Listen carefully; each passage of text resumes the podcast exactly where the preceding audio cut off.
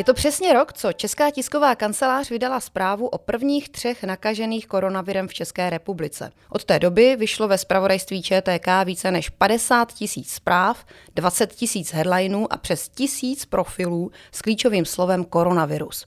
Zhodnotit uplynulý rok pro spravodajství a novináře velmi turbulentní a atypický, přišla do dnešního četkástu šéf-redaktorka spravodajství ČTK Radka Marková. Ahoj Radko, já tě vítám. Ahoj Martino. Já se jmenuji Martina Vašíčková a dnešním četkástem vás budu provázet.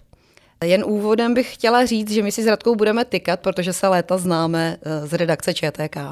Jak už jsem v úvodu zmínila, je to obrovský počet zpráv, které se týkaly koronaviru a pandemie, které ve spravodajství Četky vyšly. Jak velký podíl je to v celkovém objemu spravodajství? Kolik místa zabírá koronavirus v denních plánech a, a nevím, ve večerních zhrnutích? No tak v denních plánech a v těch večerních zhrnutích má člověk občas pocit, že neděláme vůbec nic jiného, ale pravda je taková, že když jsem si dělala statistiky uplynulého roku, eh, tak v podstatě každá třetí četkařská zpráva nese klíč klíčové slovo koronavirus, což ovšem neznamená, že by v těch ostatních se ten koronavirus neobjevoval. Někde se objevuje eh, okrajově, je to třeba jenom zmínka, ale tam, kde to gro toho sdělení se týká dopadů koronaviru nebo mm, veškerých postupů a podobně, tak tam je to opravdu každá třetí zpráva poslední rok. K výročí výskytu pandemie na českém území vydává nyní Četka řadu, řadu profilů. Čeho se hlavně týkají? Ehm, nejsou to jenom profilové materiály, ale jsou to taky materiály o tom, jak se vlastně během toho roku eh, vyvíjela situace v různých sektorech, eh, a to nejenom ekonomických, ale samozřejmě ve všech možných oblastech života. Čili vlastně to jakási rekapitulace toho, eh, co se stalo, ať už s kulturou, co se stalo třeba se školstvím, samozřejmě zdravotnictví, to je na prvním místě, protože se to týká primárně zdravotnictví, ale logicky taky další ekonomické sektory počínaje, řekněme, mm, cestovním ruchem, ale i dalšími oblastmi. Čili my jsme se rozhodli, že tady tyto rekapitulace uděláme jak formou e, různých takových těch faktografických profilů, tak samozřejmě zmapujeme tu situaci současnou a výhledy e, do budoucna e, v podstatě úplně ve všech oblastech, kterých se ten koronavirus týká a asi bychom těžko skoro našli oblast, které by se netýkal.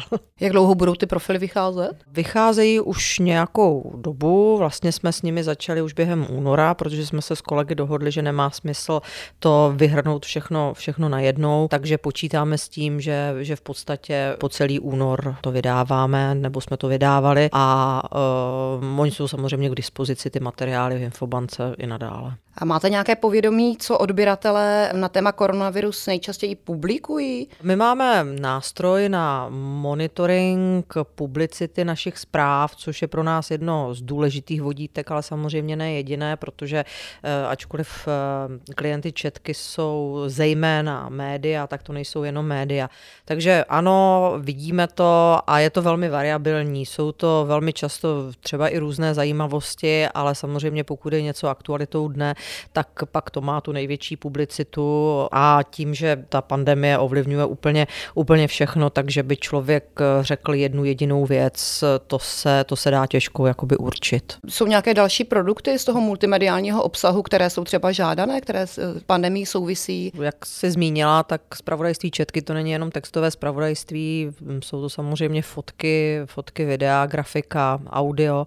Velmi stoupla ten minulý rok důležitost živých streamů. My streamujeme vlastně ty nejdůležitější, nejdůležitější tiskovky, to spoléhají kolegové, kolegové na nás, myslím tím média, protože ty naše streamy přebírají na své webové stránky. Ta popularita těch streamů jako rostla vlastně strmě poslední tři roky, ale eh, ta pandemie to ještě akcelerovala eh, z toho důvodu, že vlastně nemají novináři přístup úplně na všechny tiskovky, někam se mohou dostat jenom online formou, někam třeba vůbec ne čili ty jsou, ty jsou hodně důležité. Co se týče těch dalších věcí, tak eh, samozřejmě, že ta pandemie, co se obsahu týče, totálně převálcovala i fotoprodukci, i další záležitosti u těch fotek, ale na druhou stranu jsou eh, konec konců nejenom naši klienti, ale i ti tvůrci sami rádi, pokud dělají občas i něco jiného než je pandemie, co si budeme povídat.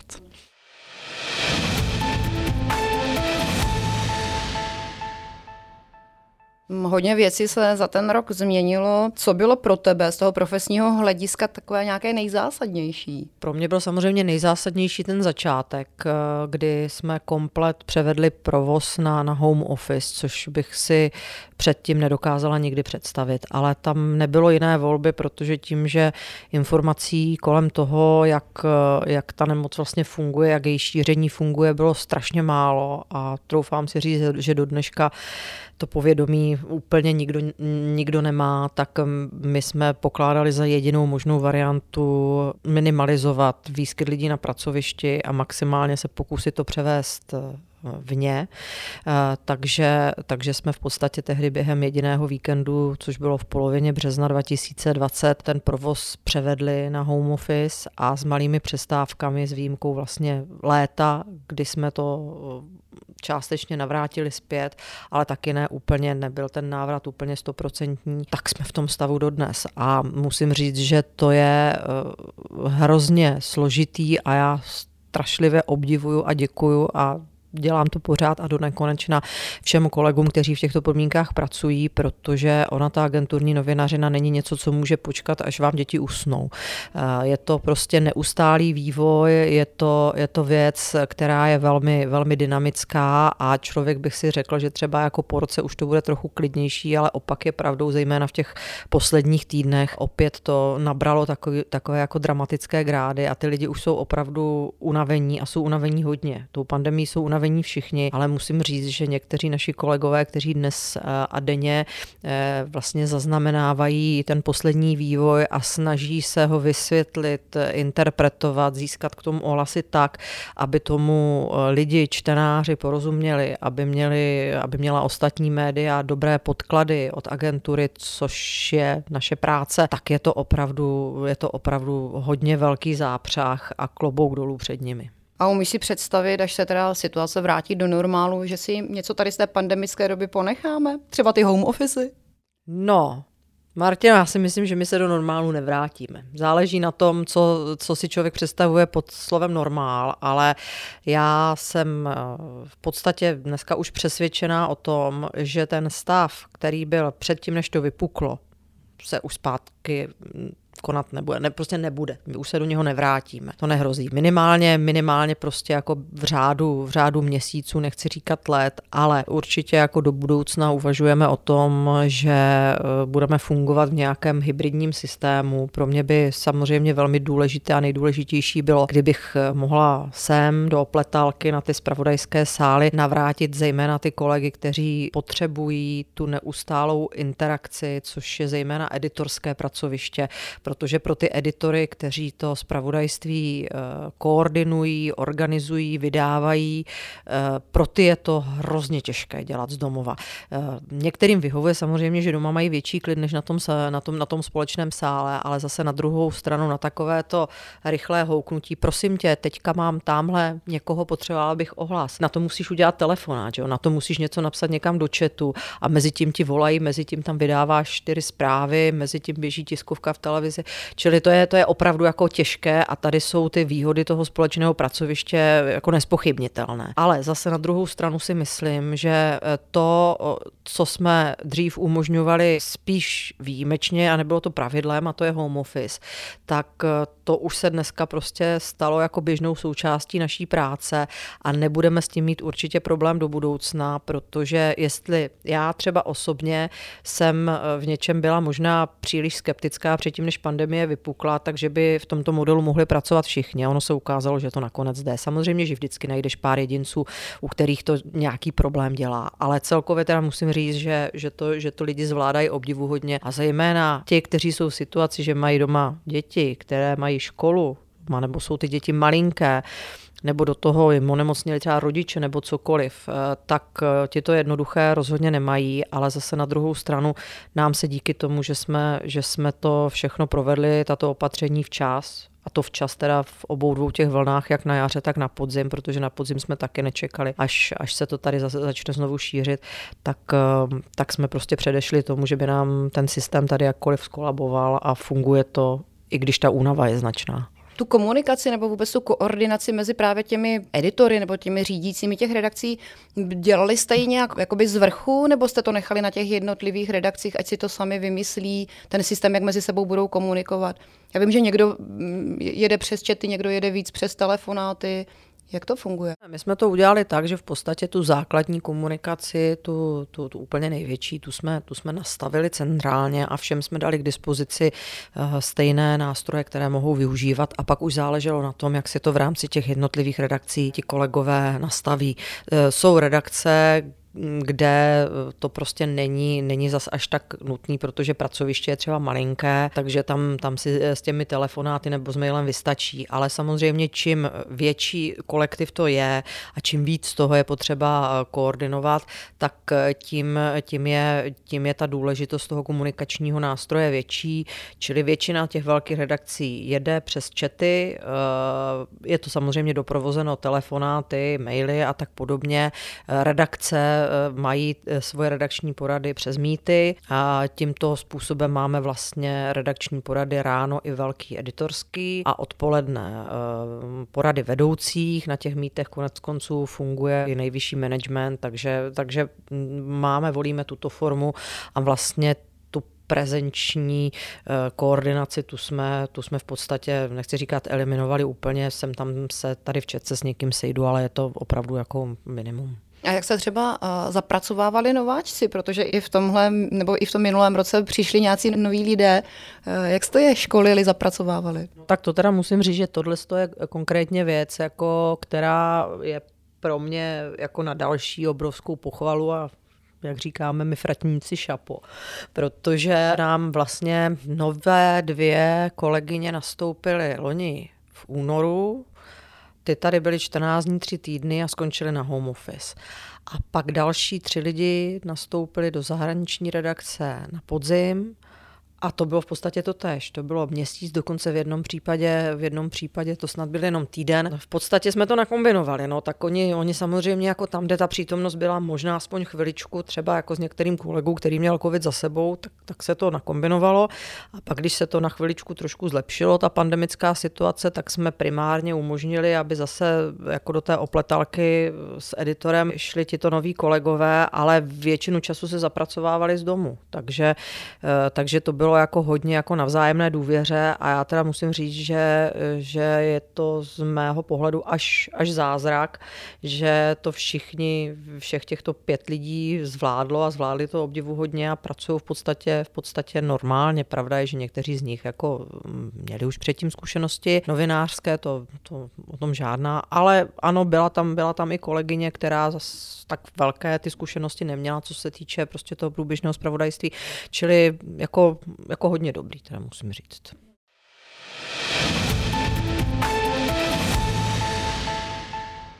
Jaké akce kvůli pandemii se zrušily, kterých třeba lituješ, na, na kterých jsme nebyli? I opačně, co se vlastně z těch firmních věcí třeba povedlo udělat, přestože ta pandemie byla? Tam teda musím říct, že to jaro to bylo extrémní, jo, protože tam nám v podstatě eh, ve chvíli, kdy ta země šla do toho prvního lockdownu, a tehdy se tomu ještě vlastně ani neříkalo lockdown, že jo? Teď už to používáme to slovo dnes a denně. V ten moment těch eh, akcí eh, výrazně ubylo, skoro žádné nebyly, eh, skoro se vůbec jako do terénu nechodilo. Teďka se do terénu samozřejmě chodí, ale co se týče zrušených velkých akcí, tak samozřejmě se nám přesunula z roku na rok olympiáda letní, což teda pokud ta letní olympiáda bude v Tokiu, tak to znamená to, mimo jiné, že téměř během půl roku budou dvě olympiády, což eh, jsme nikdy nezažili ani my, ani sportovní fanoušci, protože, protože olympiáda je naplánovaná na přelom července a srpna letošního roku, ta letní v Tokiu a ta zimní v Pekinu má být příští, příští rok zimě, čili to je to je jedna věc, to bude hodně náročný. A pak teda se samozřejmě zrušila velká část, zejména těch velkých sportovních akcí, kam bychom bývali byli jeli. Loni jsme nejeli, nejeli ani na americké prezidentské volby, protože to se nám ukázalo být jako velmi, velmi uh, složité a vlastně to, co ta agentura potřebuje udělat, tak za současné uh, komplikované situace bylo pro nás výhodnější to dělat čistě jenom od stolu. Bylo samozřejmě cest i z politiky, teď teda nějaké cesty z politiky byly, ale je toho, je toho hodně málo a, a logicky prostě ty velké reportážní cesty ty teďka taky, taky v podstatě moc nejsou, protože ono se ta situace mění ze dne na den, takže my v podstatě ty cesty volíme tam jenom, kde to je opodstatněný a, a když vezmu tu letošní zimu, tak zatím teda převažují ty sportovní akce, u kterých je relativně výhoda toho, že tam jsou ta pravidla celkem striktně uh, nastavená a, a vlastně to tam mají jako jasně zorganizovaný, čili je to pak i pro nás jednodušší, že jako víme, co se stane, když se stane tohle a tak dále. Jo. Nicméně z velkých akcí byly volby loni na podzim, ty se pokryly asi normálně, ne? No úplně normálně to taky nebylo. Nebylo to takový jako předtím, mimo jiné z toho důvodu, že jsme třeba, třeba i tady v Oplet Letálce museli jinak rozesadit eh, lidi, protože jsme na ten volební víkend, což už bylo v době, kdy už vlastně tady byla ta druhá, už jsme byli téměř v tom druhém lockdownu, ale my jsme sami věděli, že to si musíme pohlídat jako, jakoby fest, takže jsme to tady museli jako hodně rozesadit a hodně zvažovat, kdo všechno musí nutně být tady a kdo může pracovat, eh, pracovat z domova. Taky další věc byla ta, že nebyly ty uh, volební štáby, jo, nebo byly velmi omezeně, ale pokud se dobře vzpomínám, tak nebyly téměř vůbec. Takže my jako kdykoliv, kdy byly jiné, jiné volby, tak samozřejmě politické strany měly svoje volební štáby a tak dále. A teďka to vlastně jakoby omezili, nebo to neudělali vůbec, nebo udělali jenom ad hoc rychle jednu tiskovku a pryč a žádné takovéto čekání na výsledky, na které jsme zvyklí. Takže to bylo, to bylo taky jiné. A co se týče těch amerických voleb, tak ty americké volby ty se částečně dělaly z domova. Tady v tu volební noc eh, vlastně byly dva, tři kolegové a jinak se koordinovali s těmi ostatními z domova. Důvod to byl samozřejmě i ten, že kdyby nedej bože se u někoho něco objevilo, tak aby se ten tým, který to vlastně celou dobu připravoval, navzájem neodrovnal. A tak ty americké volby, tak všichni víme, jak ty americké volby dopadly, ty byly jiné tak nějak celkově bez ohledu na koronavirus, protože, protože se to celé prostě protáhlo na několik týdnů, takže to byl další zápřah navíc. A z těch firmních akcí, vím, že byl zrušený Den otevřených dveří. Z firmních akcí jsme Den otevřených dveří, který jsme plánovali udělat, ten jsme neudělali, eh, protože my ho děláváme na podzim a v té době už to možné nebylo, bylo by to příliš velké riziko, děláme ho na podzim z toho důvodu, že Četka má narozeniny 28. října. Pak jako naše takové team buildingové akce, jako je Kalmanův memoriál, kdy přecházíme Krkonožský hřeben a, a jdeme k pomníku jednoho z prvorepublikových ředitelů, který je na Krkonožském hřebeni a, a tak to jsme taky zrušili. E, museli jsme úplně jinou formou udělat předávání našich redakčních cen, což je každoroční akce v lednu, takže to jsme udělali takovou jako hybridní formou. V podstatě to bylo téměř celé online a v opletalce jsem fyzicky ceny předala pouze těm absolutním vítězům a ne úplně všem, tak, ale bylo to zase na druhou stranu, musím říct, že to bylo velmi milé, protože jsem byla překvapená, kolik kolegů se online připojilo a fandilo ze všech koutů republiky, takže to bylo dobré. A vlastně jsme loni třeba neměli ani poradu krajských redakcí velkou, kterou míváme jakoby víkendovou výjezdní, tu jsme taky neuspořádali, takže pokud bych počítala to, co jsme uspořádali i třeba směrem k veřejnosti, tak kromě účasti na nějakých konferencích a podobně, to byla zejména letní filmová škola, hlavně výstava, kterou, jsme, kterou se nám podařilo udělat a vlastně jsme měli svým způsobem obrovské štěstí, že jsme mediálním partnerem akce, která se konala jako jedna z mála v létě. Ta výstava navíc, že je venkovní, takže ten formát to je prostě něco, co, co je v dnešní době nezaplacení, protože je to jedna z mála výstav, která se konat vůbec mohla. Udělej výstavě trošku reklamu. Ona je teďka ještě, ještě stále putuje, stále je vystavená. Kde je teď? Ta ta výstava ještě 14 dní bude k vidění v Nových Butovicích u metra na promenádě, která vede k Czech Fotocentr, e, což e, je taky e, náš letitý partner. Je to vlastně už po třetí, co tam naše výstava končí. Pokud všechno dobře dopadne, tak bychom letos chtěli udělat další výstavu venkovní, kterou teď začneme připravovat a bude-li to, bude-li to možné, bude-li to možné, tak bychom to zase vykopli v hradišti jako tu eh, minulou a předminulou.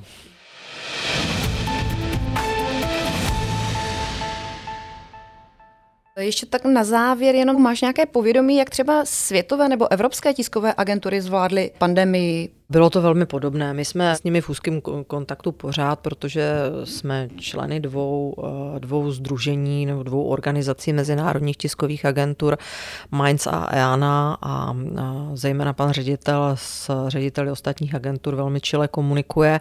Eh, hodně jsme to řešili hlavně na jaře, kdy ta situace byla nečekaná a nová, ale v zásadě eh, ty postupy jsou velmi stejné, velmi podobné. Na tom není moc co vymýšlet.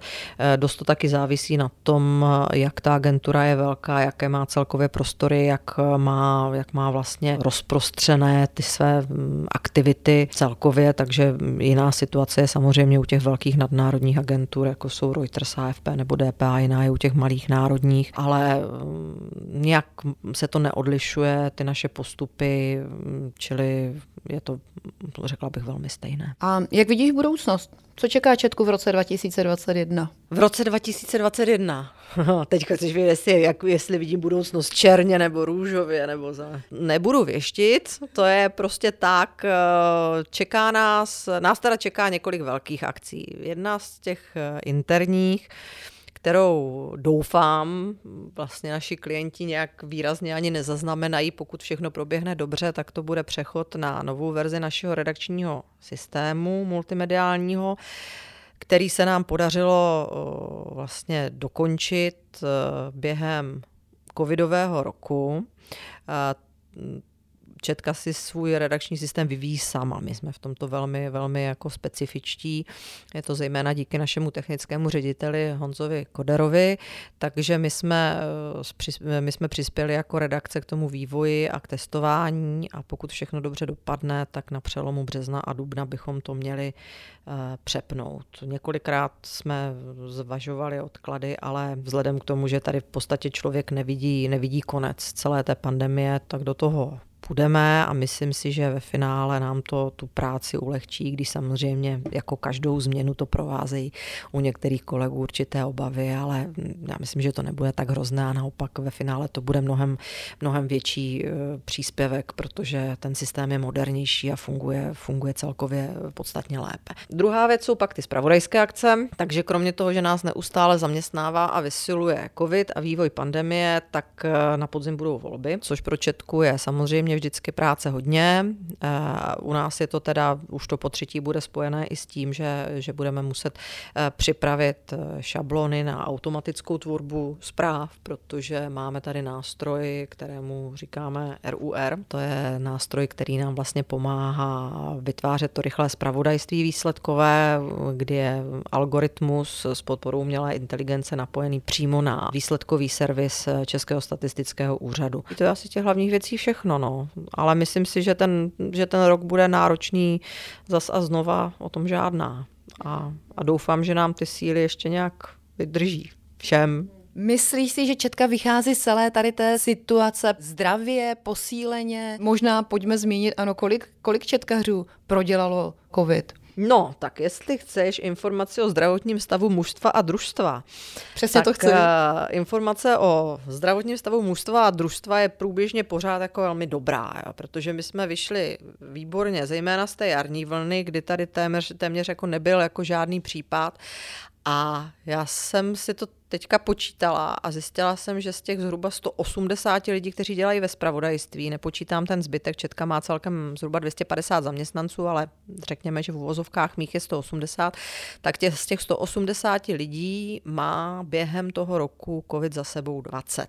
Jenom? Jenom, ano, jenom a to se bavíme prosím o lidech ne tady v Praze jenom, ale i v krajích, jo, čili, čili to je opravdu, opravdu jako podíl velmi malinký. Nechci si přisuzovat zásluhy na to, že to je tím, že Četka rozehnala své lidi domů, ale evidentně naši lidi jsou celkově velmi odpovědní, protože i ten komunitní přenos skrz rodiny eh, byl taky eh, relativně dost malý. Eh, v podstatě jako já vím asi o jednom nebo dvou případech, kdy podezření mohlo padnout na to, že to lidi chytili na pracovišti, ale jinak ti všichni ostatní to měli stoprocentně od někud odinut. Čili v tomto smyslu si myslím, že jako super, že jsme na tom dobře. A jestli se mě ptáš, jestli Četka z toho vyšla nějak posílená nebo celkově, tak já bych si troufala po tom roce říct, že Četka má mimořádně velkou imunitu ten tým jako takový, to je prostě rezervoár protilátek, podle mě. Jo. I když teda někteří občas padají na hubu, tak uh, si myslím, teď jsem to řekla trošku jako moc lidově, že jo, padají na ústa. Tak jako tady se strašně projevilo to, že ta agenturní novinařina to je prostě práce týmová, ten tým drží při sobě a i když, i když jako občas jako někdo má propady, tak se snažíme si víc vstříc a myslím si, že to je v této neutěšené době možná jeden z největších léků, který proti tomu můžeš najít. Já myslím, že to byla krásná tečka na závěr. To byla šéf-redaktorka zpravodajství ČTK Radka Marková a její diagnóza a doufám, že optimistický výhled do budoucnosti. A také zhodnocení toho uplynulého roku s covidem. Radko, děkuji, ať se daří. Děkuji, tobě taky.